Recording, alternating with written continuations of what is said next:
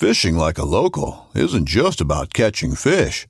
It's about connecting with the environment and the people who call it home. It's about hearing the stories and traditions that have been passed down for generations and sharing unforgettable moments with the people you meet along the way. Fishing like a local is having an experience that stays with you forever. And with Fishing Booker, you can experience it too, no matter where you are. Discover your next adventure on Fishing Booker. This upcoming concert season will be all about the boots, and Tecovas is your stop for the best in Western style. Tecovas has seasonal and limited edition offerings this spring and summer, including men's and women's boots, apparel, hats, bags, and more. All Tecovas boots are made by hand in a time honored tradition with timeless styles that are always on trend. And Tecovas has first wear comfort with little to no break in period. It's hard to find this level of comfort paired with this level of style. Stop by your local Tecovas store, have a complimentary drink or two, that's WCB style, and shop new styles. The smell of fresh leather and friendly staff are at your service. Many stores even have leather custom branding to make your boots truly personalized. And with regular live music and events, there's no in store experience like it. If you can't make it into a store, just visit tecovas.com. That's T E C O V A S.com. They offer free shipping on all boots, as well as free returns and exchanges, and ship right to your door. Go to tecovas.com and find your new favorite pair of boots today. It's not. Yeah, but it's, uh, it's just It's it's, the, st- it's the start man. of a scary movie. They're monsters. If you've never been that close to a gator, it's unreal to, to get in there and kind of pull their their um, their jaw up a little bit and Yeah. grab a hold of a tooth. It's like holding an ice cream cone. It's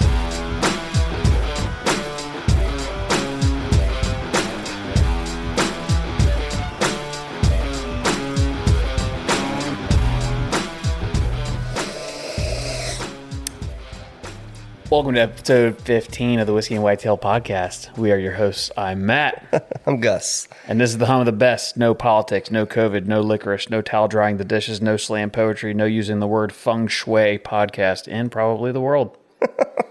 and today is powered by Belle Meade Bourbon. Aged to perfection in Nashville, Tennessee, home of the Jingle Bell Rock, the Bunny Hop, and the Hokey Pokey. This Belle Meade is specifically the Madeira cask finish, uh, which is the third release of their special cask finish series. That is correct, Gus. The Madeira casks are filled with a proprietary blend of well aged bourbons. The robust flavors from the cask pair well with the spicy high rye content of the bourbon, create a striking profile unlike any other whiskey in the world, they say. So these are Malmsey Madeira casks, 30% high rye bourbon, non chill filtered, 90.4 proof. Uh, this will pop the little top. Do it. Do it. Do it. It's a deep one. In all fairness, It was a deep pop. It's almost empty. This bottle's almost empty. Bought it yesterday, and um, I liked it a lot. So Gus has never had it. I'm excited for him to to try. I'm excited to try it as well. Yeah. One of my favorite things about uh, scotches is the um, their ability to age or finish their whiskey in things like Madeira casks. Right. but I'm not a huge fan of malted barley, and Right. I just don't. You know, it's okay.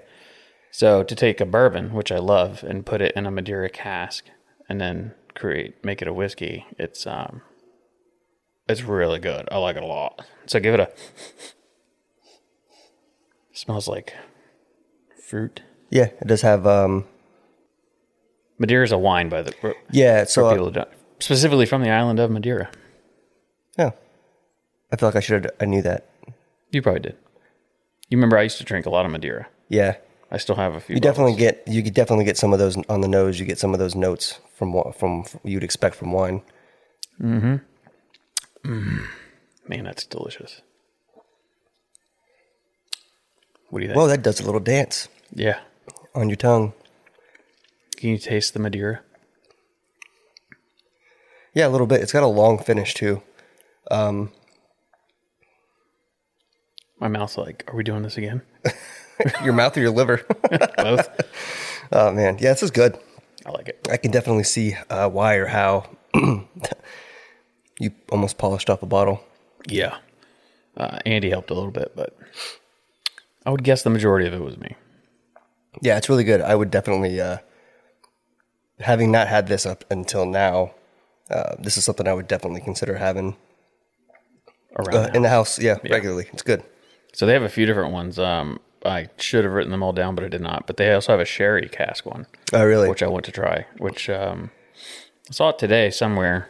Uh, didn't buy it. I've been real. I've been the sh- the whiskeys I've had that are finished in sherry casks have been hit or miss with me.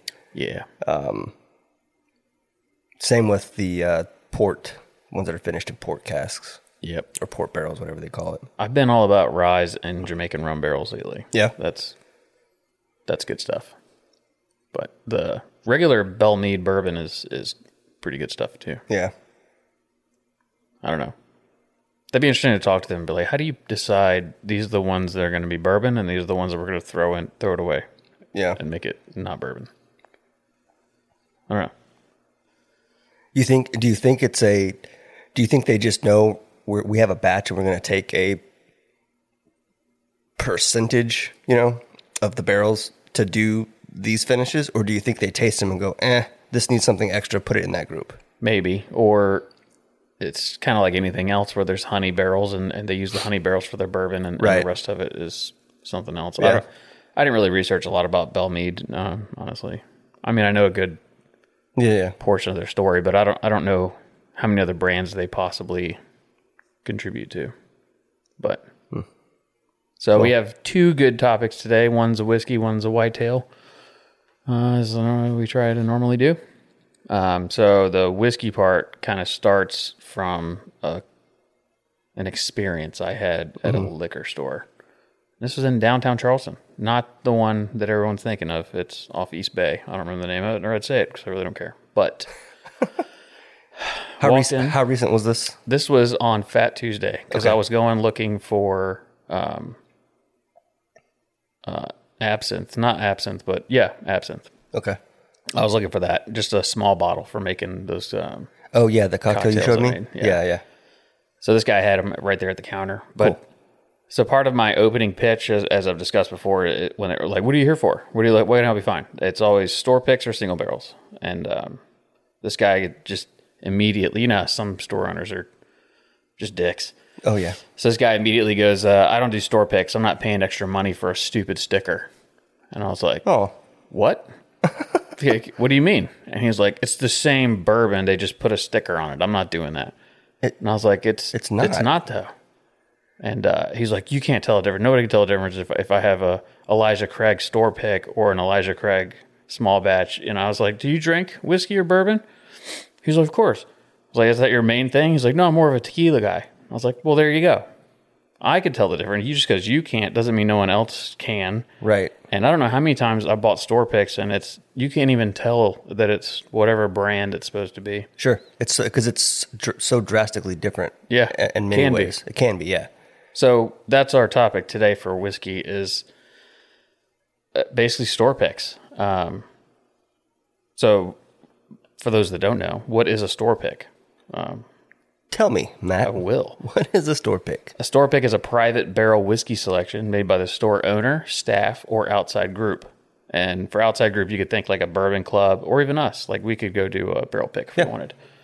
Uh, but it's a single barrel of whiskey, and the offerings are normally different blends of barrels. So it'd be like a, a few different samples, and they just send it to you. But it, it's hard to know if a store pick is good because that taste is subjective. Right. Uh, the person making the pick may have a terrible palate or appreciates things like rubber gloves that other people don't. Um, and then it could be this guy, the store owner that doesn't drink bourbon and thinks they all taste the same. Yeah. That would that. Uh, yeah.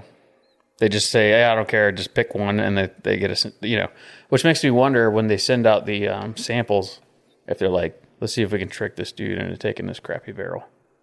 If one of the samples is just dog yeah. shit. That could be. So, um, did you have anything to add for what is a store pick before we get into? No, I think you. I think you. You nailed it on the head. Um, you know, when I was reading and just to kind of educate myself a little bit more and, and uh, some of the different terms between a store pick or a, AKA a private barrel uh, versus a small batch, um, things like that. It's. I think what what interested me was that in a small batch, right, you may have a group or a distillery take, say, if, if they're, if they're like if they're a craft distillery, they may take three or four or ten barrels and blend those together to be a small batch. For someone like Jack Daniels or a Sazerac distillery, they may be blending hundreds, and that may be considered a small batch for them. Yeah, small batch really means absolutely nothing. Right. It really doesn't have an actual definition. Uh, It could be but- one less bottle. Right. That is a small batch. but then from from the store pick or, or private barrel, you're getting one single unblended barrel that you get to go taste and choose from. And I think it's I think aside from that by itself, I think the whole process is cool. And I'm sure we'll get into the process, but yeah, I think it is too. And uh, that's one of the reasons that I found this an interesting topic. And I found that as a liquor store owner, he he was he's like, I'm not paying for a sticker. yeah, it's unfortunate It is. because it it you can drive traffic to your if you advertise it That's well. what I was kind of trying to lead to, but then I was like, you know, screw this guy. I'm not, I'm not even gonna waste. My, he didn't have anything in there I wanted anyway. Yeah, well, you you've had a couple of uh, interactions with store owners recently that really do two things. One, bother me in a sense that uh, these folks own these stores and seem to have very little understanding of the industry that they are you know, doing business in.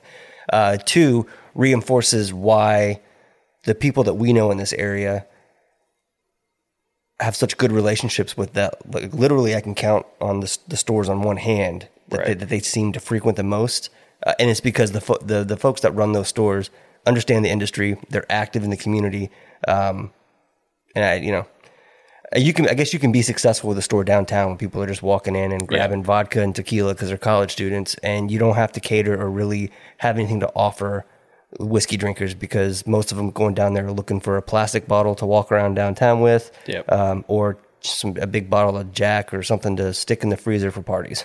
Well, as the director of whiskey here Yeah. at Whiskey and Whitetails, um, it's kind of my job to go find all this stuff, you know, and I have the time and, and I go to work every day where you sometimes usually don't. But in my journey from here to uh, where I work, to be clear, I have a job. I just Yeah, yeah. currently am working you work from, home. Home. I, I go into work, but there's three different routes I can take home, and depending on the day, like Mondays I typically won't, and then Fridays I try to work from home on Fridays. So Tuesday, Wednesday, Thursday. Tuesday I go one way home. Wednesday I go another way home. Thursday I go another way home. Hit so I'm hitting, stores. yeah. But to be fair, for these store store fair. owners, the mask thing, because I wear a neck gaiter, they just can't. They just don't remember you. They don't remember your face. So it's, it's I'm having a hard time That sucks. I didn't think about that. but also every time I'm in there, one of two things happen, or both at the same time. Every single liquor store I go in, someone walks through the door, says, "Let me get a pint of the clear plastic bottle stuff," and then they try to pay with a card, and they have a five dollar minimum, and then the guy gets pissed off and walks out. It happens almost every time I'm in a liquor store, or some, uh, what do I want to call them? some insert the guy you know from Facebook walks into this liquor store and goes, "Bro, where is the Blantons? Where's the Buffalo Trace?" You know, and they and that pisses the store owner off. Got an Eagle Rare? Yeah, where's your where's your Eagle Rare at? And like I try to walk in, be present in the store, look at everything they have because I don't even buy those three things. It's just not. I mean, I buy Buffalo Trace, but I get it online. I don't buy any of that stuff But locally. you can't have it shipped to your house. Yeah, I was South told Carolina. that today that, that South Carolina doesn't allow shipping, and it's like I, I have several boxes in the garage from. Almost said the name of the place. Not going to say it. Do your own research, folks. You can find it. I'm not going to tell you where it's cheating for you. Or anyway, don't get high in your own. Don't sell your own Don't, supply. don't get rid of your your own uh, supplier, man. Yeah, but um, but that's what I've noticed. Is these liquor store owners probably deal with a lot of shit. So if when you walk in there and you're and you start acting, I mean, I just come off a certain way, you know, and um, and I think that that's in my I do know. yeah. And I think that's a negative for me in this aspect because people assume that I'm the guy from Facebook looking Yeah. for Blantons, and that, and that's not the case. Even if you offered it to me at a good price, I probably wouldn't buy it because I just don't care. But um, cool things, I usually find on the shelf. Like a lot of the stuff that I buy that I really enjoy, I just find on the shelf. Oh, anyway, back to the topic. So the next point I said was, uh, how can you look at a bottle and tell it's a store pick? So all bottles um, from that barrel are labeled with an identification tag on the bottle. So it's typically a little orange sticker on the side. Some places do their own custom stickers. Yep. Um, and names too. I've heard or Yeah. read. They'll name. But like Old Forester, that blue label select, um, and they're right in the middle. It's printed on there what the name of the liquor store is. But it should have the liquor store or the group on it. For instance, Burris downtown, they use a group called Whiskey Docs. Um, the story goes that they're like MUSC doctors, and uh, all their samples for barrel picks go to them, and these guys, I guess, drink them and pick Oh, but cool. um, but often the group selecting the barrel will also show their name in a creative way. Uh, the default is to use the store name, but recent trends have shown creativity in naming the selection. Um, I've seen like Glazed Donuts, Big Papa, Ricky Bobby. You know, they did one with um, the fake. It looked like Family Reserve, but it was Bill Murray, and it was like Murray Reserve. You know, um, but yeah. So they they will be identified in some way usually the store owner will be super happy to push them onto you because I think they make they probably make a good profit on yeah, it. I'd imagine because they you, uh, again like, buying a whole you have barrel. to buy the whole barrel Yeah. and then you have to figure out a way to sell that. So uh, a lot of these things are um, from my from what I've read and my experience, they're crowdfunded. So you get a group of folks together who pitch in to do this. Uh, a store may have though may have the cash flow to just do it outright and then price it to sell. Did you look up any pricing? No, I did. I did not. So just I didn't look it up. Um, Our but- our, our method of of googling had some or research had some ups and downs. The method that I used to try to be different than yours, um, while it has its advantages from a one perspective, uh, it doesn't pull as much yeah. information and data. It's weird. Can you still use the quotation marks to say this is exactly what I'm trying to find? yeah, you can use, you can do a bunch of that kind of stuff, um, but it still doesn't seem to Yeah. you know My bad. it's a juggernaut versus a Yeah. smaller. So, anyways, Well, that's true. Um, so in our experience, it's it's been from what we've been told by people, it can be pretty cheap. But if you're getting something special, it's between six and eight grand for however many bottles. oh, you meant be. you meant for the actual the price for the actual barrel Yeah, itself. yeah. yeah, yeah, yeah, yeah. But uh, yeah, so that, that depends on how many bottles you're getting out of it. But I think most places they guarantee a minimum. So you're you're saying it's going to cost me thirty or fifty dollars a bottle um, at this price, and then once they barrel it, they're like, hey, we we we were able to squeeze in another forty bottles. You know, and that changes your metrics pretty drastically. Yeah. And then some places will split barrels. They'll offer it to like a bourbon club and say, we'll we'll do sixty bottles minimum Right. and they'll split a barrel between four or five different clubs. Um, but they're usually a few months out. So the one that we were just looking at with, I don't say the name, but yeah. the one we were looking because we're not in charge of it. I don't want to blow anybody's spot, but the one we were looking at, if we did it now and paid by I think the fifteenth, it was a delivery time of mid December. Really? So I think what it is is they sell these barrels Ahead of time? yeah, so I have three groups that are going to split this one barrel because they're, they're sending out samples, you know, four samples. You know, you send out to 10 different groups. Hopefully, three of them pick that one barrel. And then, So is there not an option to travel and taste and pick a barrel that way? some places, I don't think they're going to let you do that for 60, but you do have to pick it up for 60. Hmm. Interesting. Or if it's $60 a bottle, you know, Yeah. I don't think it's kind of, I'm one of those people, I'd rather buy the whole barrel and you may be stuck with a ton of, bit of whiskey, you know, but, um, for stuff like uh, for us, I mean, we do a lot of giveaways and, and charitable. Yeah, things. it would be cool to have uh, stuff like we're doing next week with WLS and other other events to have on hand. Well, I think about like the the restaurant that we're in now, and it says whiskey and whitetails, um, bourbon barrel, smoker chunks, Yeah. or the chips or blocks or whatever you want to call them. If we could get like this event was sponsored, all whiskey is whiskey and whitetails Yeah. pick of you know, Right. or even get that into restaurants to where they're using it for cooking or Mm-hmm. whatever.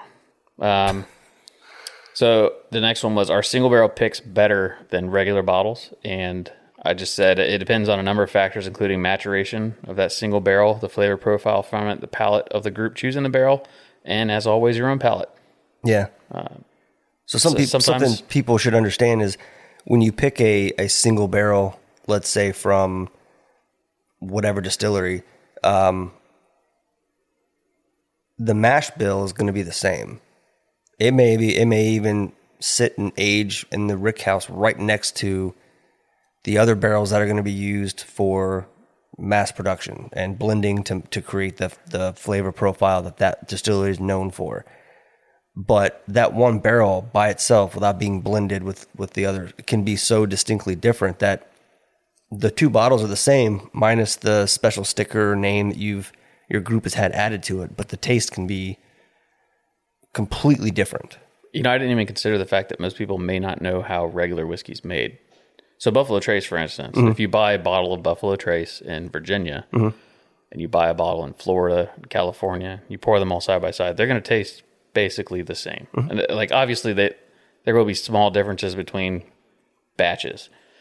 But if you do a single barrel store pick of Buffalo Trace, that is probably not going to taste anything like No. what Buffalo Taste Trace tastes like. Yeah. So, like, if for anyone who's listened to the Joe Rogan podcast and um, saw that he was gifted a barrel from uh, the gentleman at Fight for the Forgotten, his whole charity for all the all the stuff that Joe Rogan's done or whatever. Like he uh, he he came on the podcast and gave Joe a number of uh, whiskeys to to sample to get for his barrel uh, from Buffalo Trace. That bot that barrel by itself is going to taste a lot different than the regular Buffalo Trace that you buy at the store because Yeah. it's not going to be blended to create that profile. Right. You know, and that's what the the master blender Yeah, that's what they. That's their th- job. that's their job is to is to maintain that consistency and flavor year after year after decade after decade. Which is why it's so crazy for a store owner to say they all taste the same. Yeah, it's it, It's not even the same product, really. I mean, you forget that Buffalo Trace also makes Pappy Van Winkle, EHT, Right. All these other things that taste completely different. So Yep. the flavor of Buffalo Trace is a blended, and people are like, oh, I don't drink blended whiskeys. I promise you that you do. I bet you do. If you only drink single barrels, you're gonna have a hard time. yeah, it's um, you know, it's the people who are very really big on scotches, for example, but don't don't fully understand or know a whole lot about scotches. You know, they'll say, "Well, I only drink," you know, the only good scotches are single malt scotches. I'm like, it's Or the Most- north north part. I only most drink east side. scotches like the that's I think it's like less than ten percent of the Scotch market are single malt. Most are blended. Yeah. You're telling me out of all the scotches in the world, only the single malts are any good? People are like, I only drink Speyside. It's like, Yeah, okay. sure. I mean, maybe you know, maybe they Maybe do. I, I, I'm sure. I'm sure people do. I'm sure people get a, a, a flavor, a taste that they like, and that's what they want to stick to um, Bud Light. in a bottle. Oh yeah, and a bottle. But uh, yeah, so So I did. Uh, how how much more expensive are store picks? And um, typically, the bottle ranges from five to ten more dollars per bottle. Yeah, we, just- we we bought that score pick of Yellowstone, um, and it was about ten bucks more than Yeah. normal, but well worth it. It was definitely an interesting uh, flavor, and I enjoyed drinking it a lot. So it also makes you part of like a group. yeah, there's a novelty to Like it a that clique. yeah, it's a, there's a novelty to it that I think is worth. If you enjoy whiskey, it's worth ten extra bucks. If if you were really into I don't know, fucking Cabbage Patch dolls. And you had an opportunity to get a Cabbage Patch doll that was, you know, only one of 60. Why wouldn't you for a few extra bucks? I don't know. What's like the somebody but did a Bulleit um, store pick, and they did the bullet Mustang. Mm-hmm. Oh, so cool. the sticker was like a bullet Mustang, Yeah, yeah. whatever for the store pick, and uh, we know a guy that likes Mustangs, and he was telling me he's like, I'll pay hundred dollars for it if you can get it. Is that who I think it is? Yeah, yeah. He would. Yeah, but you know, people will pay if it's if it's something because I thought that we should do one like the dude from Big Lebowski. Yeah. like dude's like Good Times Bourbon, and then throw a sticker from the dude on the back that just Yeah. says like, "That's the dude, man," or something simple like that. Right. Dude. If you like that movie, it's a collect. Now it's a collectible thing. Like I want to have it, even though anyone could just make that sticker and put it on any Sure. bottle they want. But the fact that it's part of a limited release, it's, there was only one barrel that was done. Yeah. Blah blah blah blah. So uh, where can I buy a store pick? Store picks are becoming increasingly popular. So you could buy them pretty much uh, anywhere. But I would recommend getting on Facebook and your area, your local area, or somewhere within where you live. They probably have a uh, some kind of single barrel store pick group. Like there's several here, Yeah. Um,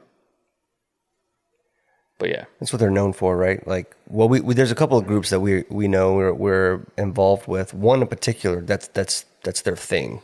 yeah, Is like several. I think it's several times a year. They reach out to the com- their community, their members, and they crowdsource the funding. I think, or I don't know if they pay ahead of time or what it is, but they they do store picks regularly. One of the things I've seen is they is there's a group that they're not here, but they do a um, like a raffle deal. So if you buy a store pick and you buy a glass or a shirt or a hat, um, it puts you in a raffle to get an extra one. Oh, cool. So instead of buying two store picks, you buy a store pick and a you know twenty dollar glass. Sure. and then you have a chance to win. There's a lot of gambling uh, I've noticed in the bourbon community. You mean just with raffles and Yeah. stuff like that? Yeah, which Yeah, is I- cool. I saw a conversation online um, that was actually uh, started by a store owner or a manager, and it was it, it- basically he, the store owner, and another manager were trying to figure out the best way to engage the community and kind of build build uh, you know regular customers. And he was coming up with the idea of um, instead of when they get their um, their allocated bottles instead of instead of selling them, setting them at a whatever price, and you know he, he wasn't interested in doing the secondary markup kind of thing. Um, he was like, "What about doing a raffle and setting a raffle for these bottles so that or a bid, so people come in and bid. That way, people are putting down what they're willing to pay, um, and then whoever wins wins." And there were mixed, you know, emotions on that kind of thing about, you know, it's just a second, it's just another way to to crank up the price, this, that, and the other. Uh, but I think store picks, if a store is doing it regularly enough and getting support from the community, I think a store pick is a great way to get people interested in getting involved with your store. Um, I can think of a dozen other ways, but that's another topic for another time. I think.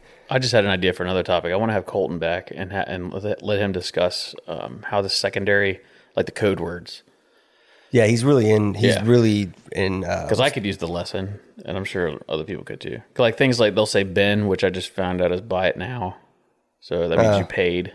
So you just comment "bin," that means that I paid for the raffle or whatever. Gotcha. But there's a lot of things I don't understand. But they use emojis like the boat is, is the price shipped, and then they'll put like 150 in a deer, which is a buck, 150 bucks. But there's other things in there that I'm like, eh. like that's the reason I haven't really done it because I don't, I don't know. I don't want to post the wrong thing and get kicked out of the group. Oh yeah. Do you have anything else for the store picks? Um, just that the you know the best way to to I think find and locate a store pick is to do what we're talking about now, which is get involved. Yep. Find find a Facebook group, find a club. Um, you know, on social media, it, it takes a little effort, and you can find a group of folk, like-minded folks in your area. Um, get involved, make your, you know, make some introductions, get to know people, make an effort to go to meetups, uh, and you'll you'll start to find your opportunities to get access to these things if you're interested in it. Uh, building those community or building those relationships within that community with those groups uh, and with those stores too. Like g- going in and getting to know a store and the owner, going there for more than just walking in every other week or every week and asking if they have allocated bottles. You know, go in and buy your daily drinkers. You know, go in and buy your mixers if if you if you like to. You know, I'm fairly certain most of us that really enjoy whiskey, we drink other things. We all like to beat our chest about whiskey, but I enjoy a gin and tonic. I enjoy other drinks as well, and so does my wife. So when I go to a liquor store, I'm not always buying just whiskey. So make make make an effort to have a relationship with these folks, support those stores, get to know the owner, um, and I think when these th- when things like single barrels become available, that that respect and that sort of camaraderie is is reciprocated. Well, now I am in the search for a new business partner because this is a whiskey only thing. Okay. Sure, No gin. that's fine. No, Sa- says the guy right. holding a beer. Yeah, well, everyone knows I like a little, I like a beer. no, that yeah. I mean, you're right. It's um, you shouldn't go in there and at, uh, yeah. It's it's you're. It's, if you ask a store owner a question, they're probably going to lie to you. I've noticed because I, I hear the same lie. Oh yeah, we got a store pick coming. You know, okay, it's been six months. Yeah, it's on the way. It should be here anytime. What it, what it is is they want you to keep coming back. They're Yeah. not doing a store pick. They want you to keep coming back and checking for it. Yeah. But if you get in good with somebody, and I've got one now where I go in and we actually talk how you been with things like you know his dad just had surgery and I know all about that. And we talk about how he's getting up and walking again. Yeah. But he will sit stuff aside for me from time to time, Mm-hmm. or he'll at least be fair and be like, you know, Thursday morning I open at 10 a.m. You should be here at Yeah. 10 a.m. I mean, I, I'm not, but maybe one day But he's I'll have giving a you that. Thursday He's, off. gi- he's being nice enough to give you a heads up, Yeah. right? And that's not a courtesy that he's probably going to extend to very many other people. You know, other and that's people. what you get from having, like you said, the conversations with the store owner, Right. And getting to know him. not just. I, I think store owners at, at this point can see right through your intentions, and if Yep. you're coming in once a week, not buying anything unless it's the one time a month where you manage to snag one of those allocated bottles, then he sees that for what it is. But when you come in and you buy your Jim Beam white label, label on a weekly basis or, or a handful of other things because that's you make that your shop. I think that that means a lot to those people because at the end of the day, we see that as a place where we're going to to get our get our juice for the week. But he's got he's running a business right and putting food on on his family's table and a roof over their head. So your patronage on a regular basis means a lot. Right. And that's the reason I, I'm proud of myself for using patronage like that. I just came right out of there. that's smooth. the reason I use that uh, store the most is because it's next to the UPS store. So when people buy something Ah. and they choose UPS, Yeah, it's convenient. which I'd prefer if you did, but it's fine if you do. Uh, anyway, it's right next door. So if I if I ship a package UPS, which is uh, you know three or four times a week, um, I'll just hop in there.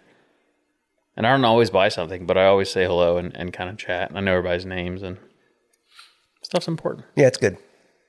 It's good to do. Um, shall we segue into the next topic? How long have we been going, anyways? Yeah, 30 minutes on the dot. nice. That was perfect. That was the first half.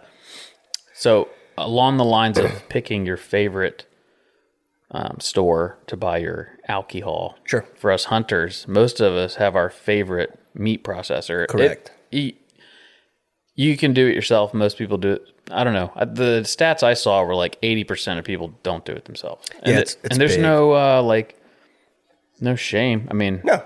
I I will do it myself, and sometimes I won't. But the main reason is because if I do it myself, I got to go buy the vacuum sealer, and then it breaks six months later. You got to buy, you know, it's just a pain. So unless you expend, you know, do like Yeah. the Livingstons and buy a really nice setup. Right. So it's it is a it's a convenience and a cost thing, right? You um if you invest in the equipment, it, it is a heavy investment, but if you make the decision to dedicate yourself to doing your own processing, uh, then the equipment will pay for itself because there are costs associated with using a processor. Um, but it is it is quite a bit of work. Like it's it's convenient to be able to hunt, kill a deer, drive 20 30 minutes to a processor, drop it off and go back in less than a week and pick up your your meat order You're that you packaged up, beautiful in a box, ready Yeah. to go in the freezer. If you're going to do it yourself, there's a process. Yep. First, you got to start by field dressing it, which you should probably be doing anyways. Um, but Well- then from there, there's to keep, you got to keep that in mind because some processors won't take it if you did it. it's true. That's Because very true. There's a thing about hair, and and this is coming from someone that worked there. If somebody brings in a deer and there's patches of fur still left on, and it's covered in hair and dirt, we don't want that in. I don't want No, that in there. because- I don't want your contaminants Right. on. What uh, people don't not fair. understand is that that deer, once you bring it to the processor and it gets cleaned, it gets tagged as yours. Uh, it then goes into a cooler to age for Yes, a, min- a, a minimum amount of time, whatever that is. Yeah, usually four to five days. Right. And so while that's aging, you, you know, if your if your deer is all nasty and gunked up, they don't want to put that in the freezer with everybody else's, and you as a customer don't want someone's nasty deer hanging up next to yours. It's also a process. Like we, when I worked there, it was this is the way they are hung. They are hung by that tendon on the back leg. So Mm-hmm. if if somebody cuts that on accident, now we got to run it through like a spike, and then that just adds problems down the line when it's time to process it and cut it Yeah. and, and grind it up. It's like what part is this? Where is it? You know, it's it's a pain where you can start from the bottom of the deer and work your way up, pull the back straps out, package them up nicely. Yeah. Um, it just messes everything up. So it's I'd bring it in whole, or or don't bring it in. Yeah. And so like that whole process you just described, the cleaning it, skinning it, aging it, which you should do with your meat, aging it, and then the actual processing, like breaking it down, the different cuts you want, grinding it for Right. burger, um, packaging it, that that all falls on you. Yes. And, and it can it, it when you kill a deer, you're you're and you're going to process it from start to finish yourself.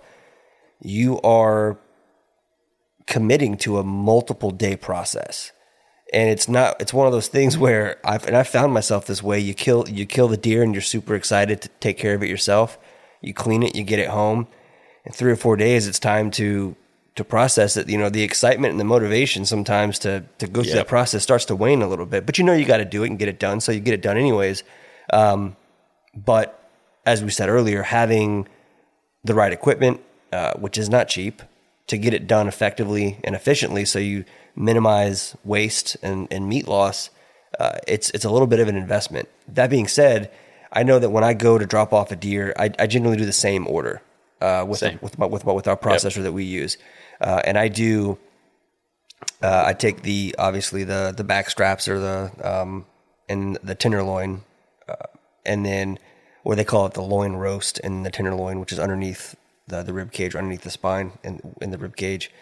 Uh, and then I will generally, for, at least for the first couple deer of the season, do all hamburger Yeah. because I have three kids that will eat me out of house and home. Yeah, you got So- a small army so I'm feeding a small sports team at the house, um, and with one that's a teenager, it's like feeding two people. I swear he's got a hollow leg uh, that food makes its way into.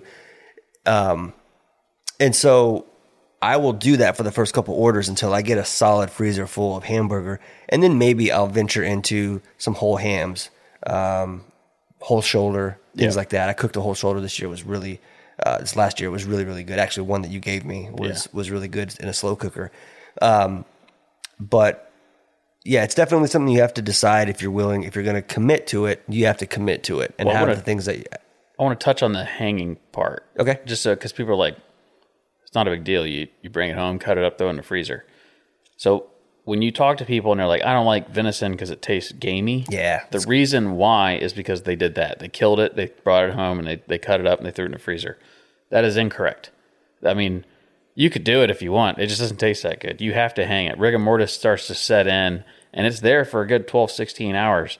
So it takes 16 hours for that muscle tissue to loosen up again. Sure. So if you're if you're killing it and then cutting it up, throw it in the freezer, you got tough ass meat sitting there that's that's full of blood and everything else. yeah, Um, when it hangs in that freezer for four to five days, what it's doing is allowing the meat to go through the process of starting to break down. So it's starting to get softer. All the blood drains out of it because there's blood in the muscles. It's not just the stuff in the veins. right. But these deer will sit in there and drip. You know that floor's got to be cleaned pretty constantly. Sure. Um, and sometimes they'll spray stuff on it to kind of help with the aging process, but not not the one I worked at. They didn't do that. So that's that's the reason that if you just throw it in a cooler, like we know people throw it in a cooler, it's fine, but you got to keep your eye on it. Yeah. you know, you have to rotate the ice because there you'll get little cavities and the meat will get warm, which you So had. I, I was going to actually say I had that. I tried that for the first time this past year. Um, it's called uh, wet aging. Wet aging. You keep you keep the meat or chunks of meat on on ice. You drain it, keep it draining. You know, add ice, that kind of thing. Um, I had never done that before. I thought I had it set up properly, and, and my mistake was that I opened up the uh, the drain plug. Uh, I was on a Yeti type cooler. They have those wider those Yeah. wider mouths. I opened it up all the way, and what ended up happening was that it was letting warm air through that hole, uh, and it was instead of slowly melting the ice, um, it was rapidly melting the ice and allowing the meat to get at, uh, to unsafe temperatures at the bottom. But from the top looking in, it looked like the ice was melting at a nice Right. even. And so I, I wasn't aware of what was going on until about the second day. And then I realized there was a funky smell coming from it. And uh, as I said, I have little kids. Um, most of that meat ended up going to waste because I didn't feel safe. Uh, and, and so, someone who cares about when I kill an animal, making sure that I utilize it, um, I took that very, I took that to heart, you know, and I, I did more research, realized what I did, and I will not make that mistake again. Um, I wish at this, I, I wished at that point that we had not gotten rid of that big refrigerator that we used to have, Dexter, because I could I could quarter or half a deer and set up one side of that big sliding refrigerator Yeah. to hang a deer up in there and drop the temperature, and it would have been perfect for that. Um, but you know, And the other thing people do Hindsight. too is they leave that that that drain stop closed, and what Mm-hmm. that does is it, it allows water, and you're basically if you've ever brined meat, 24 hours, the meat's like pale Mm-hmm. and weird looking, and it's okay if that was your intention, but just sitting meat in regular water, it's kind of like a deer dying and laying in a river, Yeah. and it lays there for three days, then you come and eat it. So it's basically the same thing. and so the the moral of I guess the story, what we're trying to explain is that the, the how your meat tastes and the quality of the way your wild game tastes um, is directly related to how you handle that meat and that animal once you, you make the kill. Right. And how you handle it uh, and the importance of it starts immediately Yes. you know the the sooner if if you're going to do it yourself the sooner you get those main organs out Right. lungs heart intestines liver all that stuff out of the body so that that internal body temperature the core temperature can start to cool um, that's imperative you have to you have to get that especially down here where we hunt you know Yeah. half of our deer season you know it's at shooting light it's still in the 70s if not warmer Yeah. so uh, once that deer drops, it's it's super important to not only get it field dressed, but do so cleanly because with such warm temperatures, there's still bugs out. Um, it's just not the best, so to speak. Uh, and the other thing people don't think about too is the front quarters where the armpits are. yeah, people hang the deer. If you live somewhere that's cold enough and you hang the deer and you don't fillet, because so what, so what you do basically is you take the front arm and you twist it out so the shoulder blade pokes, and you cut around the shoulder blade and you kind of fillet it back because that armpit area will keep moisture in it and it'll Yeah. it'll start to rot. yep, So that's another thing that you know little processor tips that, that most people don't know. They just hang the deer or they lay it somewhere and, and those dark crevices will will will get disgusting. yeah, So, but in the mind of store picks, if if we had two places doing a store pick, and you really like this one place, Yep. for instance, this one meat processor, Yeah. if they were sold out, you might go to the other place. sure, But if they're both open and they both have it, you're going to go to your main spot, and Absolutely. that's kind of the way the processor is. is I couldn't imagine going somewhere else, but I have a relationship there. I used to work there. right. It's it's funny. I've been there. I've been there dozens of times. I couldn't possibly count. Um, and I'm sure that I'm sure they see hundreds of people a week. Oh yeah, Um, but only from the few the few times I've made an effort to talk with him personally, uh, even leave a message through Facebook. Um, I've run into him at uh, QDMA banquets, right. and I may only see him a few times a year because you and I will hunt out of state. and Sometimes we'll process our own deer. Other times, the area we like to hunt up in that direction, it's twenty minutes. Um, it's a pretty easy with all the other things we have going on on a weekly basis. It's an Yeah. easy decision for me to kill a deer and bring it there. Right. Not because it's convenient, only because it's convenient, but they do a fantastic job. But when I roll up there and he greets me by name and knows what we're up to because you know him, I know him, that that that makes it a, a non-factor in terms of deciding where to go. That and his beef fat is what's going in those burgers. Which Right. some places they just get the cheapest fat they can get, and Right. you have no idea where it is, where it came from, what that animal. But they raise ate. their own cattle. They raise their own cattle, and so you're getting good quality meat, which is one of the points I, I wrote down. Was um, Yep, I have. So are these kind of like what to look for in a processor? Because I have a list of things like to consider. Yeah, uh, but one of the, the for the fat content, you should Yeah. keep it low. Okay. And and I was always about keeping it high because I like the f- fat content. But that what this, what I was reading is that venison is a lean meat and it has Mm-hmm. Right. a distinct flavor. You Yes. throw fifty percent fat in there, and now tastes like cow it's fat. completely different. Yeah. Yeah. So if you're wanting to eat venison for venison, you should keep your your fat count Yep. low. But with that in mind, if, if there's no fat, it's hard for it to stick together. It's so true. it's kind of hard to make It, it, birds out of it. It is. There's. I think even on their menu they recommend like ten to fifteen percent. Yeah. Um, I find that the fifteen percent works really well for me uh, for the flavor, and then to help hold it together. Whenever I'm making burgers, I will mix um, an egg. Yep. In there, or cheese, egg and Um, cheese. I've never done cheese, uh, but I will use like Italian breadcrumbs, and it adds a really nice flavor as Mm-hmm. I've heard of people doing saltines. Yeah, I've heard of that too. Crackers, you can do Yeah. crunch up crackers. Ritz you're in a crackers, not saltines, Ritz yeah, crackers. yeah, yeah, Yeah. If you're um, if you're camping or going somewhere and you're planning to uh, to bring some of that with you. You know, saltines or crackers can be used for other snacks, so it's an easy thing to bring along, Right, dual yeah. purpose. But um, yeah. So in terms of like, we've sort of talked about the things you might want to look for if you're going to locate uh, single barrels or, or, or store picks, right, and how to kind of identify those. But if you have multiple processors to choose from, like how do you go about doing that? So as someone who's worked at a processor that's a very a very high quality processor, I thought I saw something over there moving around. It's uh, it's the it's my pool boy.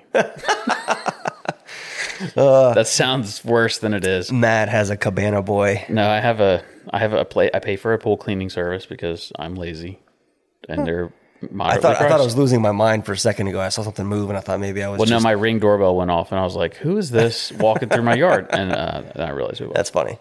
Uh, so in terms of like if you were starting from scratch, like you, let's say you moved to a different state and you were and you had a couple processors to choose from in your area, what are some things that you would look for in selecting that who you were going to start going to? So I want to combine that with the process because the process is important to understand why I Okay. would pick a certain place. Let's do it.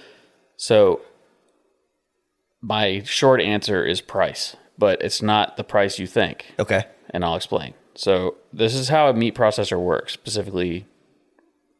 Well, I mean, I'm glad you I'm glad you got this data because I had it pulled up and I realized when I got here that I didn't transfer it over to these notes I have. so this is how they work. They have intake, skinning, hanging, processing, packaging, selling. That's that's the process. Right. So how do they make money? Is they make money on they don't pay for the meat. You are supplying the meat. Sure. And you're basically paying for the service. Now, depending on what service you're getting, it can cost more. So if you're getting added fat, they're going to charge you for the fat. If all you're getting is everything quartered out and, and thrown in bags, it'll be cheaper. Um, but if you're paying for sausages and stuff like this, I mean, they have machines, they have dry aging, they have these big smokers that they, I mean, they, it's amazing how much they smoke. Um, so I wanted to talk about yield. So if it's 150 pounds, Okay. you you can expect about a 45% yield on the weight. And people are like, that's less than half. Yes, but there's a bunch of bones. Yeah. There's a bunch of fur. There's organs. There's stomach guts. You know, there's all kinds of stuff. body in there. fluids. Yeah. Yeah. So when you finally bone it out, skin it, bone it, and all that, it's about a 45% yield. So 150 pound deer, you're going to see about 67, 68 pounds of meat, which is a lot. Um, but that can also vary because of what's called a butcher's cut. So the butcher's cut is what the butcher cuts that keeps. Yeah. So things like the back strap, anything you specifically want. I want the ribs. I want the back strap. I want the tenderloins. I want the shoulder, the Yeah. quarters, whatever. You're going to get that. But if you say, I want hamburger meat, so say we're going to take 20 pounds and turn it into hamburger meat, you'll get about 16 pounds back. Um, you or I'm sorry, you'll get 20 pounds back, but they added in fat, so it's about 16 pounds. Right. So that's how they factored in. So you're not like, you know, what the hell? Uh, you know, I gave you 20 pounds of meat. You you gave me 20 pounds of hamburger back with fat in it. Yeah. Most people don't think about it, but that's what it is. You're you're missing five pounds or so. Um, so they kind of swap it out and they charge you for it. Um, so the butcher's cut, that's how they make their jerky. That's how they make all these things they sell in the store. So when you go in there and they have venison jerky and they have, you know, other things for sale that aren't your meat, Right. um, that's where that comes from. And I wanted to talk about whose meat do you get. So again, if you if you say I want the shoulders, I want the backstrap, that is yours. If you get hamburger, that's not your deer. Ever. Okay. Like hardly ever. On a small enough processor, maybe. But um something like us that, that takes they're they're I mean, ri- they're writing down based on your weight and what you asked for how Yes. how many pounds you should receive. Right. And they're dumping Yeah. probably close to hundreds of pounds through a grinder a day. Because if you get five pounds of, of hamburger meat, they're not going to take five pounds No. of your deer, And grind of- it up by itself, and throw it in. No, that's not a lot of them have minimums. Like you Yeah. have to have a minimum amount of And usually that's packaging. So Yeah. if we have a 10 pound roll, you get 10 pounds. That's Yeah. the minimum. And we're not turning the machine on for less than 30 or whatever it may be. right. But what they're doing is they're taking all the scraps. If you're getting 10 pounds of jerky, of uh, ground beef, they're going to take um, 10 pounds of meat and throw it in the processor. And, you know, and it sits in this bucket for a couple days before they end up mixing it all together and making the ground venison or the burgers or whatever. Um, But one thing about processing is you pay for it up front. So you go in, you pay for it, and then um, you pick it up later, or you wait until the product's done, you come in and pay for it. And most people do it that way, where they drop it off, they do their little recipe thing, then they come back when it's ready and they pick it up. Some people don't come pick it up. So if you are just wanting some venison, you could probably go to your processor and they'll have a board like ours has a board and it says, if you know these people, they have meat here they haven't come to pick up. If you walk in there and say, uh, yeah, let's see, uh, Mike, yeah, Mike Jones, the guy right there on the first, I'm here to pick up his meat for him. They'll sell it to you, guaranteed, every time, because they want it gone. Yeah. But they're not allowed to sell you They can't you. advertise that.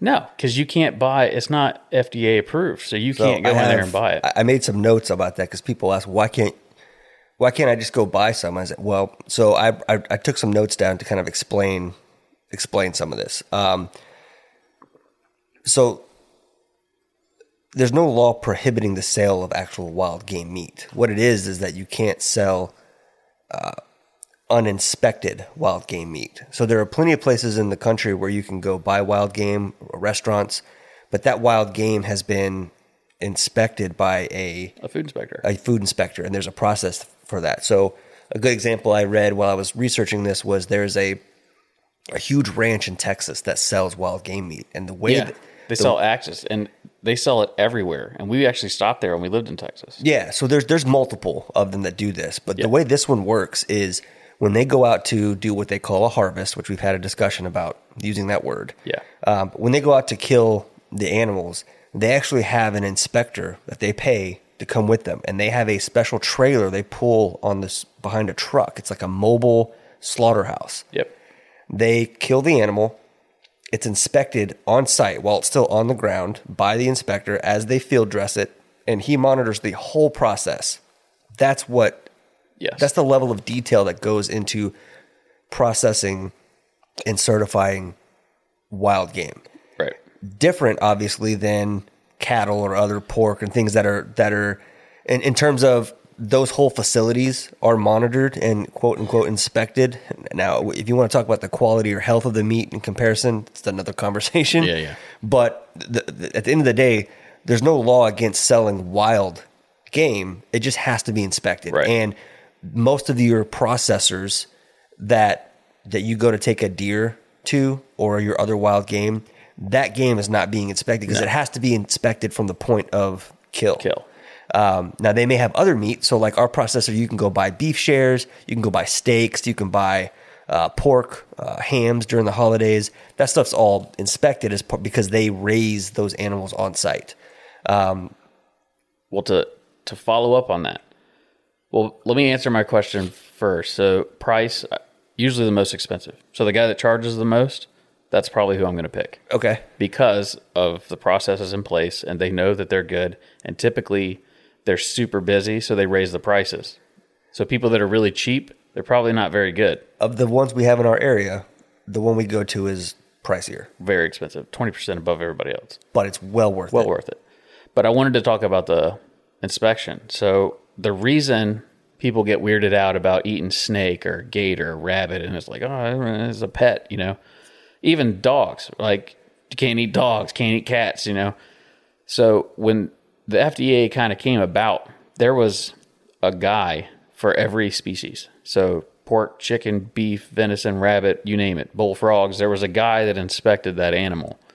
Now the harvest factor doesn't really equate. So for every 10 cows brought in, you might have one deer brought in. So you're paying this deer pro- this deer FDA guy to sit there and say I wish somebody would bring some venison in. I'm Right. just sitting here. So you're paying this guy. So they started doing discounts and they started saying, okay, only on Tuesdays do we process venison. Only on certain days. So then they started doing discounts.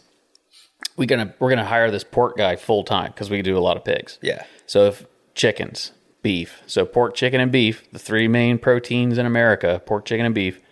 The reason that those are the three mains is because of the FDA, because they quit paying for the venison guy, they quit paying for the rabbit guy, they quit paying Right. for the snake guy. Okay. So it just became, if you were a snake farmer, it's like you have nowhere to take it anymore. So this, my city, my county, my state doesn't even have a snake FDA guy anymore. So I'm out, I'm out of the business, and so I'm going to start raising cattle. Because there's a cattle guy. Right. So that is the reason we eat pork, chicken, and beef. It's not because they're pets. It's not because they're gross. It's not because of any of the things that were put into your little brain as a child. It is only because they cannot be FDA inspected easily. Right. Where And- pork, chicken, and beef can. And purchasing those, in order to be able to purchase those, they have to be inspected. yes. Those animals, if you go to other countries in the world, Not inspected. not inspected, and they are readily available Yeah, on a menu. like in Afghanistan, on the streets there, they just have like stuff. I mean, you can you want you want half a goat? Let's walk down. You Yeah. do- you can take a little convoy down there and buy half a goat. right. They're just there. I mean, there's flies all over them. They're nasty as shit, and they've probably been dead three days sitting in the sun. But that's what you get. You're boiling it anyway, so it doesn't really matter. But Yep. and that's why people get sick when they go to other countries because there's things that are in the meat that we don't have in the meat here. Sure. and that's why. So for anyone that's like, oh, I don't, I don't like the taste of venison, or, or it's just weird. It's a, it's a, it's a mental block. It's your own problem. It's not anything else. It's because you you bought into the pork, chicken, and beef conspiracy, and that Right. that's that those are the only animals we're supposed to eat. Yeah. Which a lot of religions won't even let you eat pork, It's true. but pork is disgusting. I'd rather have venison. I'd rather have, eat rattlesnake than pork any day of the week. I've never, uh, I've had snake, but not specifically rattlesnake, I don't think. Either ways. Yeah. So you said price Yes. would be the biggest because you feel like uh, on on average a higher price for the processing equals better processes and confidence in that. So obviously, there's going to be an exception to every rule where this place is just. I'm sure. Yeah, yeah, I'm sure.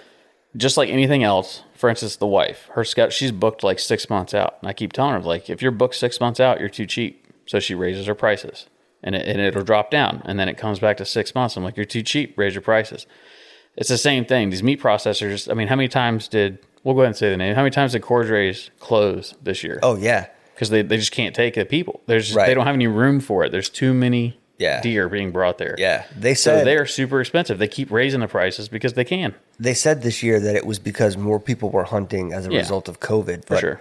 Eh, maybe but, I but mean, it I've- makes but i've watched a steady incline or a steady increase in the past years of those text messages and those emails or, or facebook posts that go out and say hey our freezers are full please come get your shit Yep. it's just it's more and more more fr- more frequent Yep. Um, I think I know a lot of people that have, have gotten into hunting, especially. I'm not saying that I talked them into it, but I think everybody has some kind of childhood hunting story, and then as you get older in life and things kind of slow down, and and you start thinking, man, I need a hobby, or or I want to get into something, or or you know somebody that's a hunter. But a lot of people I work with that I was the only hunter there, other than one guy. yeah Um, and now I know a I get invited. I got invited this week to go on a hog hunt, and it's Yeah. you know That's what got me back into hunting. I I hunted small game with my dad growing up, Yeah. squirrel, rabbit. You know, um, went through middle and high school, kind of fell out of. Still like to fish a bunch, Right. camp. I still enjoy the outdoors. Moved here, and uh, I remember I can remember it clear as day. Was sitting in a in an office area with uh, our friend Bo, and he shout out to Bo. Um, he was like, "I have a, a club that I hunt at. You should you should come hunt some deer." I was like, you know, I I think I, at that point in time I'd hunted deer a handful of times as a kid, and I was like, I got no other hobbies. Why not?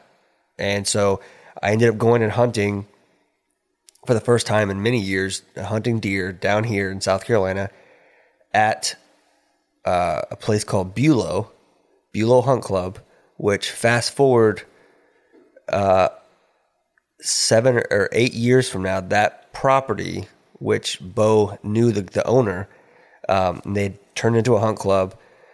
Fast forward like eight, it's like seven or eight years, that property had been sold to the city and turned into a place that you could rent, Yep. and that's where I got married. Yeah. That oh, that- really? that That's where you that, that hunted? house and that little island Yeah. in the lake. I knew I knew that name. Yeah, Bulow is is the, uh, the it's called the Lake House on Bulow. It's now Mm-hmm. part of Charleston County Parks. You can rent it out as like a lake house. Um, that was a private residence, and that's where I hunted. That's what got me back into hunting big game down here in Charleston. Uh, and then, like I said, fast forward, I ended up getting married there, which is kind of a, kind of a cool full circle story. Yeah, I didn't know that. I never told Yeah. that before. And I was there at your wedding. You were, in fact, Stood there. right next to you up there at the altar. That's right. Oh, So- speaking of shout outs and, and kids, I want to give a shout out to my buddy Gavin. Okay. I heard that you listen, buddy, so I wanted to uh, say you're my favorite listener. I'll have to I'll have to remind him, make sure he he he has his moments with podcasts where he's really into him, and just like you and I, Yeah, he's young. listen to him for a while, and he's How old is he now? 14. He'll be 15 this year. Jeez, about to be driving. Dude, tell me about it, man. He started shaving this year. Did he? Yeah, his, his voice dropped like I noticed like one day I came octaves. over there and I was like, "Who are you?" I, I told I tell people the story all the time, and I know I told you, but I swear to God, I woke up one morning uh, and I was downstairs because I get up. Usually, most days I get up before everybody else, and I'm downstairs, kind of getting my day going in the office. And uh, he gets up a couple hours later be- before school starts, and I heard Jessica say something, and then I heard "Good morning," like super low, and I was like, "Who the hell is in my house?" Like, I thought there was a grown man in my house. Yeah. Uh, no, it was just him. And if you ask him about it, he just kind of get this shit-eating grin on his face, and he'll get a little shy. But I remember my voice came in, and then I, I forced it for a while. Like I got a crackle one day, and I was like, "All right, so this is how I talk now." But yeah, he's uh, he likes to listen. Um, he always asks questions. Uh, he was asking questions last night about uh, whiskeys. He's like, yeah, they all look the same color and everything. Do they all taste the same? So Pull I up a bar stool, Brian. That's right. So I was like, well, you know, this one I pulled up one and it was uh, it was uh, Jim Beam double oaked. And I explained the process to of double oak. the double oaking and Yeah. why that will taste different to regular Jim Beam, uh, Right. as an example. And he uh, he finds that very interesting. So you know, fast forward when he's a little bit older, we can actually sit and enjoy some whiskey, and he'll, I think, I'll have a better appreciation for it than most uh, For than sure. most kids his age. But uh, yeah, yeah, he'll enjoy the shout out for sure. So, um, so to go back and kind of wrap up the whole processor thing, um, if if price is maybe not maybe not the maybe price let's just imagine the price is all the same. Yeah, you have three to choose from and all three have the exact same um, prices some, thing, some things i'm going to look at are the packaging right. Um, that was the first thing that came to my mind. I've seen I've seen processors uh, that they have these little I know, these little stuff sacks that they shove meat into, and then it's Yeah, and they're tied at the top. they're tied at the Yeah. top. And I I mean I get it if you're a business and that's just that's just what you have to operate with. But Cordrays, everything is vacuum sealed and labeled. It tells you your name. So if you have multiple hunters in your household, you can you can hey let's cook the you know let's cook the especially with having kids right Yeah. like it means a lot it's going to mean a lot when my kids get their first deer and we pull up to the dinner and and we we prepare a meal and I can say, "Hey, this is this is the deer that Gavin or Nolan or Leah shot Yep. 6 months ago, 4 months ago." Gavin supplied us dinner tonight. Yeah, you know Yeah. That, that that that means something, and I think it brings the whole thing full circle. So packaging is huge. Like Mm-hmm. being able to see all that, um, it's just packaged well at that processor. Um, I like the way they do their little their burger rolls. Yeah, it's just like going to a store. It's crimped on both ends. It's crimped on both ends. They're about a pound a piece. Um, so it's very convenient. And uh, when you pick it up, you get it in a nice wax coated box. Yep. Stays nice and cold. I've never, um, at one point where I lived, it was a f- almost an hour drive to Cordrays. And never have I driven from Cordrays with my meat back home and had anything thaw out. It's always stayed nice and cold. So And that wax coating is also to keep the moisture so it doesn't um, corrode or erode, destroy the box. So the Oh, box like when get it gets wet and soggy. Yeah. Gotcha. Okay, I didn't know that. Because it lives in a cold environment. And, Yeah, yeah, yeah. And it goes from, I mean, obviously the meat is warm when you put it in there and it takes a, and they flash freeze there. So it's, it doesn't take hours, but it, it does Right. take a little bit of time. So aside from that um, cleanliness of the place, Yeah. um, the place when I roll up there anytime is always wet, and that's not in a bad way. It's because they're constantly Spraying it. spraying things down, keeping it clean. Keep that keeps the smell away. That keeps other stuff away that you don't want. It's just unsightly to see blood everywhere. yeah, of course. And Um, and most people shoot deer in the guts for some reason. So there's, you know, carrying it inside when you start cutting it, and for our it down. except for our sniper friend we Yeah, our have. sniper friend doesn't do that. Um, so But the cutting floor, there will be, you know, entrails. Uh, Yeah, of course. Like a, it kind of looks like diarrhea Sure. on the inside. when they, I mean, when you From shit, gut shot, yeah. gut It's shot nasty. is disgusting. It really is. and and and you actually lose a good portion of meat on that because a lot of like, if there's a hole and that gut leaks into the hole, we're Yeah. cutting it out. We're not leaving that in. I tell you what, and if and if you choose to uh, to process a deer that you gut shot by yourself, it's actually a very good thing for you to do because the process of cleaning that of that deer after a gut shot will make you think twice so hard Yeah. before taking a, sh- a questionable shot again. Yeah, you won't do that again. Um, no, absolutely not. It's one of the reasons I would quit rather there. I would rather go uh, without that extra meat in the freezer than to deal with a gut shot deer. Just not doing it. It got to um, the point that it was affecting me. Like, Like mentally, yeah, like when I pull Oh, like- venison because the smell. 'Cause Because you know smell. I have a smell thing. Dude, I tell you what, man, I, I completely agree. Whenever I process a deer myself, there, are, as you know, there are smells involved. Even when it's not gut shot, there's Yeah. just the insides have a smell to it. And dude, I can shower five times, and I still feel like I have that smell on my Yep. beard or my Stays in your hands. nose. And, it, and and it's a little hard for me to eat venison for a couple days afterwards, Yep. just because that smell is there. Um, it's kind of weird the way that works, but at the same time, uh, I can also take a fresh deer that I just killed, and if I can pull the backstrap off and cook it right away, Right away. I'm all about it. so it's gonna do it's it. a weird, uh, it's a weird. I think uh, it's because the the backstrap part, you're just kind of right there. It's the heat of the moment. You're typically starving after a hunt. yeah. If you if you're in that, if yeah, if, if you're in that situation, for When sure. you're at home, you thaw it out, you pull it out of the fridge, and sometimes that first smell, like I'll have flashbacks. of- yeah, it's like maybe I'll just have Cheerios. Yeah, and I, but I mean, I, it's you know, it's a it's a difficult. I don't know. It's everybody's different, right? But I, I feel like I have a pretty sustainable stomach and, and mental thought process as far as it goes to harvesting and Yeah. eating animals. So I'd imagine. So a lot of these people that are like, "Oh, it's just gross," I get it. yeah, I get it too. It's all right. There is a mental block. I mean, there's things. For instance, lingua. You ever had lingua? what is lingua? Cow tongue. Oh, uh, no, I've not. Uh, well, it's in tacos, right? People do it a lot in Yeah, tacos. Yes, tacos I've de had lingua. that. Yeah, yeah, yeah. For some people, they like Andy won't even try it. No matter how much I'm like, it's So, you it's know, basically shredded beef. Yeah, you, you know how I had it, and then I realized, oh, that's really good. Is it was given to me to try, and I wasn't told what it was. Was it shredded or cubed? it was shredded. Yeah. and so it looked like pork. You know, so I'm thinking, you know, pork or whatever. I tried it; it was really good, and then someone's like, "That's cow tongue," and I was like, "No shit, I'm all about it. Not bad at all." I've been told this. Somebody I talked to said that, and I I don't remember who said it, but so with that in mind, I'm not going to say they're lying. But they they said that they had it, um, but it was cubed, and you could see the taste bud still. I've never seen it that way. I mean, you can buy it that way, but I'm typically sure, you skin it because I'm skin. sure someone does it does Well, it that way, but Like, it- usually the way I've seen it cook because you know we both enjoy watching cooking shows. Usually it's it's cooked in a way where uh, it's first boiled Yeah, and then that that outer layer just comes off. Like yeah. you don't you don't it's include crock that. pot food. Yeah, yeah, for sure, 100. percent I've made it before for Andy, and you know, I, I intended on giving it to her and then being like, "Ta-da!" And the process was so long, and I was so sneaky about it that I honestly forgot that it was tongue, and I didn't tell her until like months later. I was like, "You have had it. I made it for dinner." That, and she was like, "You never told me that."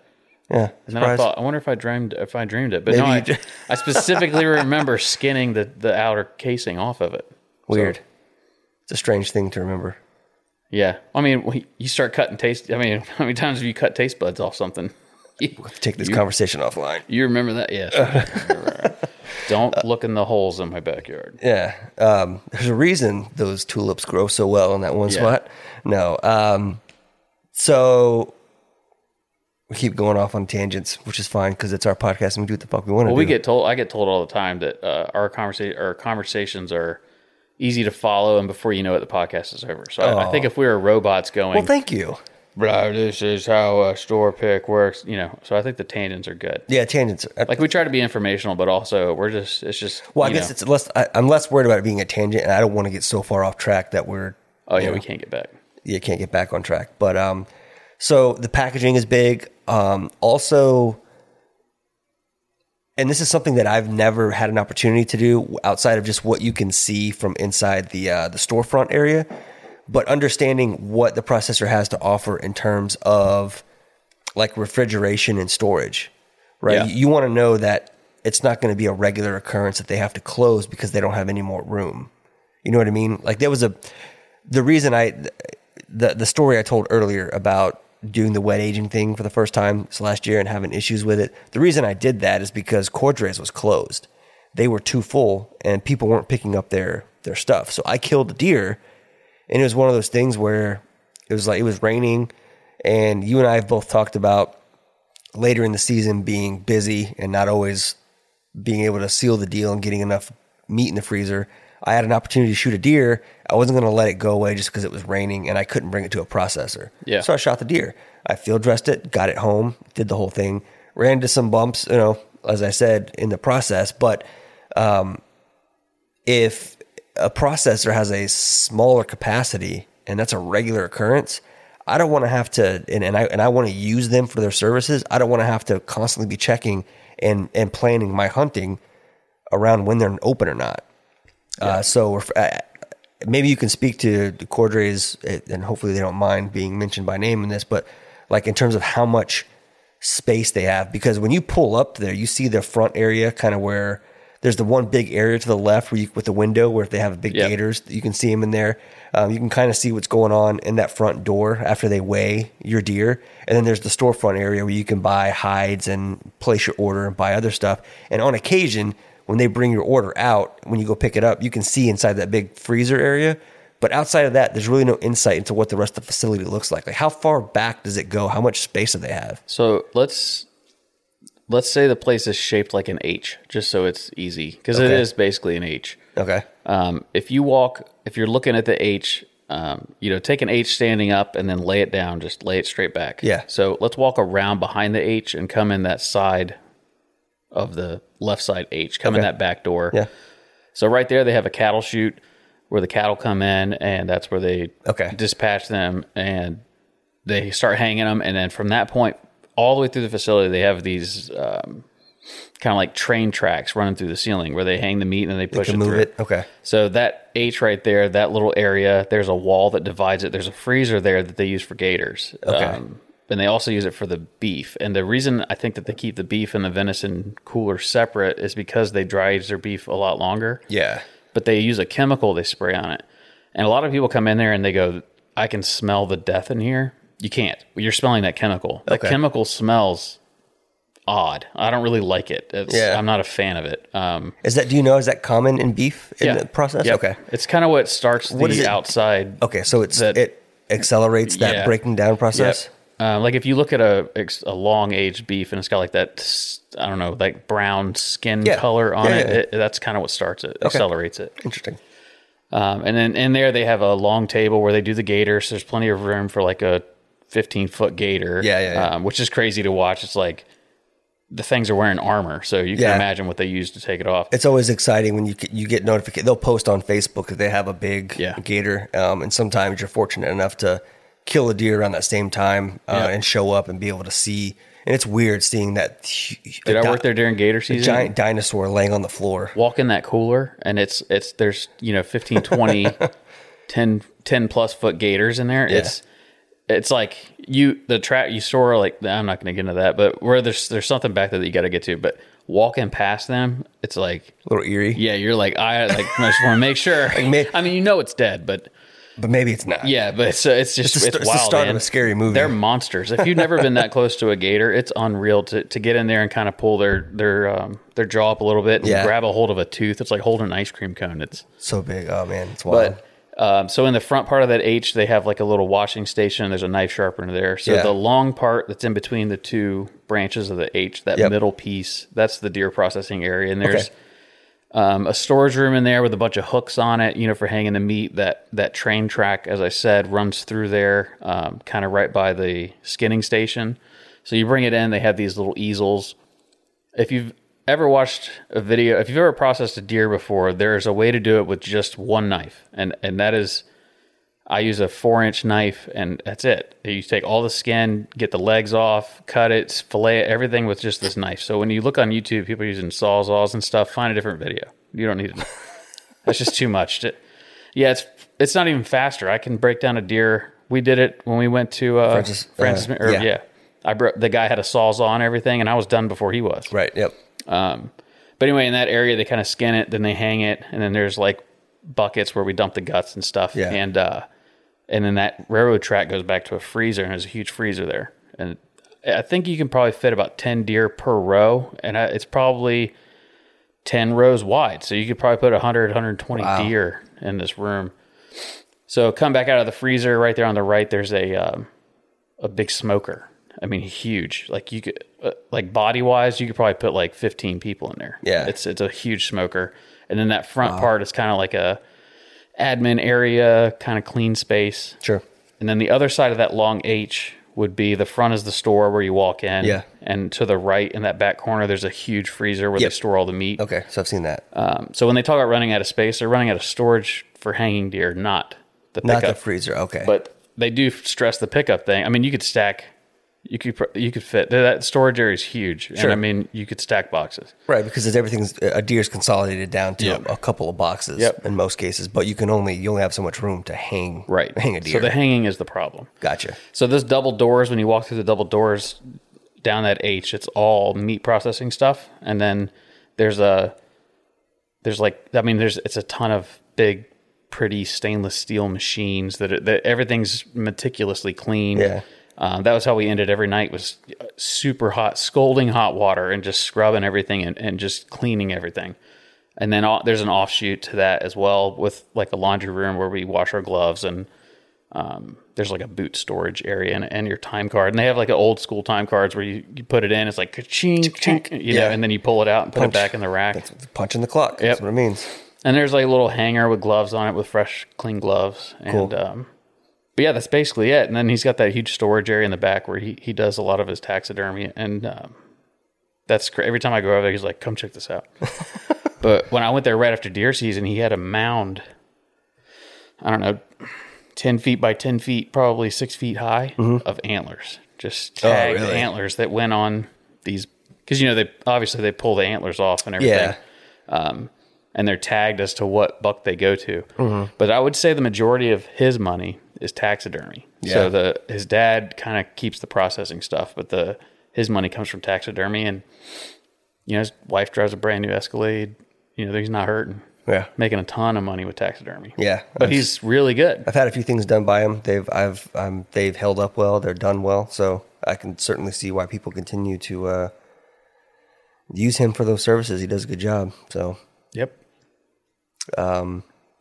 so yeah, that's kind of in a nutshell. Uh, some things to th- consider or think about when selecting a processor. If you've never done that before, it's something that you're needing to do, particularly if you're moving into a new area um, or just looking to,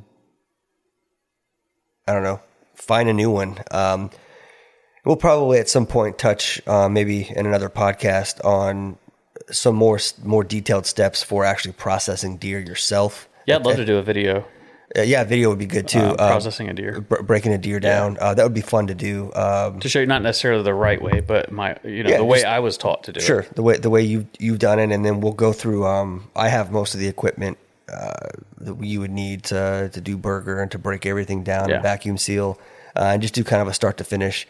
Um, it's certain something you can certainly find online. There's hundreds of people who have already done it, but Yeah. we'll show you how we do it and add our little flair to it and drink some whiskey while we do it. So.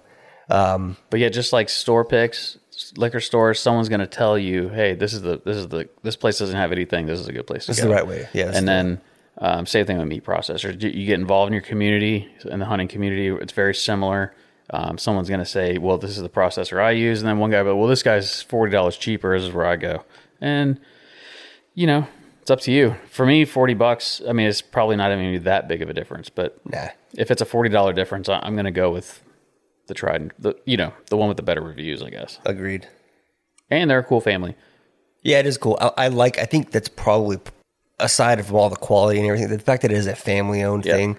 Uh, when you go there, the people you're interacting with, they're almost all related in some way, Yeah, shape, or form. son, wife, father, Yeah. daughter, You father, or you, you see the kids out there Mom, dad, sometimes sons, yeah. watching, learning, getting their yeah, his hands kids on. helped. His kids would come in there if we were real busy. He'd Yeah. call them, and they'd you know, and they're I don't I'm not good with kids ages 10, 11 maybe, but they're in there with a knife helping us cut stuff up. Yep. You know, you're not letting them do.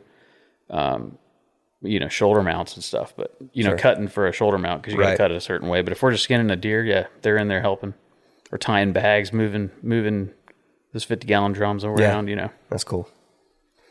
But yeah, All right. Well, so um, we have. We'll kind of wrap this up with sort of, I guess, maybe some uh, whatever you want to call it, announcement or uh, things to look forward to.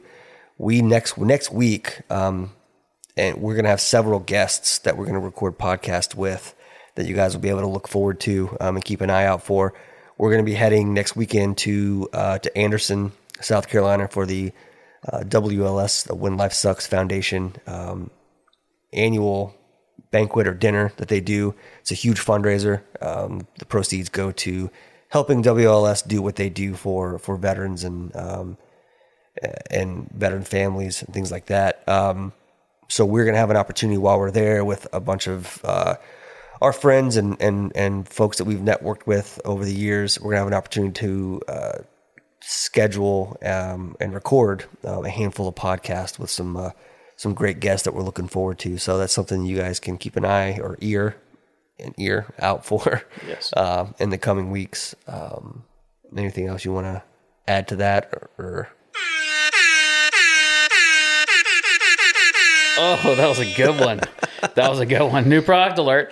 New product alert. We are uh, we're coming out with a line of whiskey aging sticks. So you can take White Dog, throw these sticks in there, and uh, currently I'm running. They're all Jim Beam barrels right now, which we can't advertise that obviously, but I'll say it here.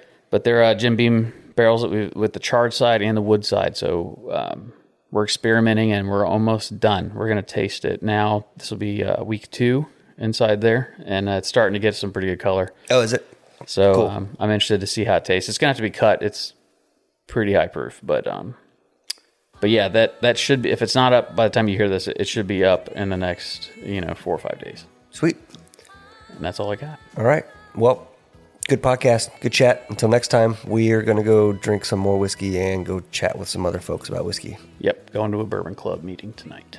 Sweet. All right, Cool. folks. Till next time. Later.